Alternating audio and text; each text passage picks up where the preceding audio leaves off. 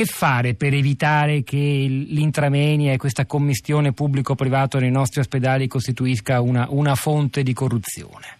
Troise. Ma io innanzitutto volevo se lo è davvero, sei d'accordo anche innanzitutto no, no, con questa diagnosi? Appunto, volevo innanzitutto richiamare le parole di Cantone, insomma, il quale avvertiva di essere molto cauti sia sui numeri del fenomeno corruttivo sia sugli sprechi, insomma. E credo che anche per quanto riguarda l'intramedia occorre stare attenti a non farne un facile capo espiatorio, trasformando gli episodi, eh, dire, deprecabili, che certo ci sono, in un fatto di sistema, insomma. L'intramedia di per sé non ha un rapporto diretto con le liste d'attesa, insomma. anzi è un fenomeno alternativo che concorre a ridurre le liste di attesa. L'intramedia è un fenomeno trasparente, gestito dalle aziende, a prezzi predeterminati e dichiarati, dei quali soltanto una piccola parte va al medico, insomma. Sui 100 euro che paga un paziente, 30 euro vanno al medico. E infatti il ministro Lorenzini ha ricordato, so, 30 vanno alle aziende sanitarie, 30 vanno allo Stato, perché in questo volume che costa 800 milioni all'anno, rende 800 milioni all'anno, 400 vanno allo Stato di tasse certe ed esigibili, voglio dire. Insomma. Poi certo, un, io credo che nessun settore del pubblico impiego abbia tante leggi tante norme e tanti regolamenti come intramedia, voglio dire, insomma.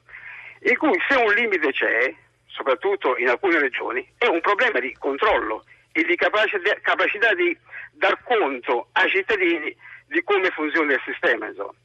La questione della lista d'attesa è una, un prodotto diretto di una contrazione dell'offerta pubblica che abbiamo avuto in questi anni. Insomma.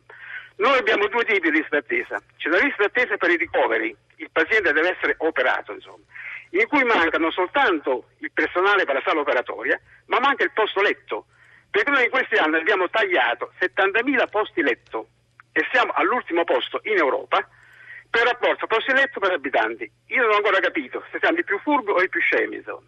Né ho capito se di fronte a quello che guardiamo in pronto soccorso ogni anno, indagini, immagini giornalistiche di stampa e di RAI, nessuno si chiede se il problema non sia a monte di quanti consulenti abbiamo a disposizione anche per l'attesa dei ricoveri.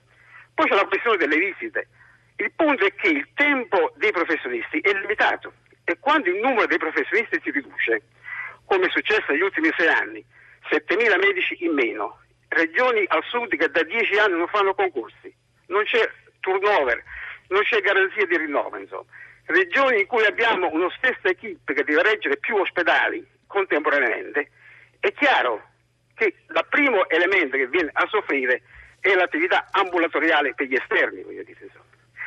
L'unico modo per andare incontro ai problemi delle liste d'attesa è quello di mettere a disposizione più tempo dei professionisti. Io vorrei ricordare che i medici hanno messo a disposizione le liste d'attesa 30 minuti di orario di lavoro a testa a settimana sottratta alla formazione. Hanno messo a disposizione il 5% di quello che si guadagna in libera professione per ridurre le liste d'attesa. E le aziende mi pare sono ben lontane ad utilizzare questi due strumenti, compreso il terzo, un'ora di lavoro professionale a 60 euro lordi all'ora. Credo nemmeno per specializzato. Cioè noi la nostra parte per ridurre il fenomeno la facciamo, voglio dire.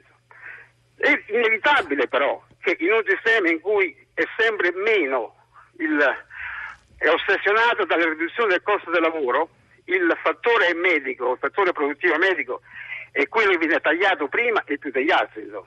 dimenticando che il medico tagliato taglia competenze e tempo professionale e ovviamente la spesa dei pazienti, su cui certo però occorre anche andare a governare la domanda e capire quanto di questa attesa è clinicamente dire, motivata, urgente e quanto invece ha dei tempi che sono dettati da condizioni come dire, di giustificabile e comprensibile ansia, quanto incide insomma. Cioè, io credo che questa è, un, è, una grande questione che riguardi la sostenibilità del, del servizio sanitario e che non serve a niente abolire l'attività libero professionale dei medici. È stato molto chiaro Troise.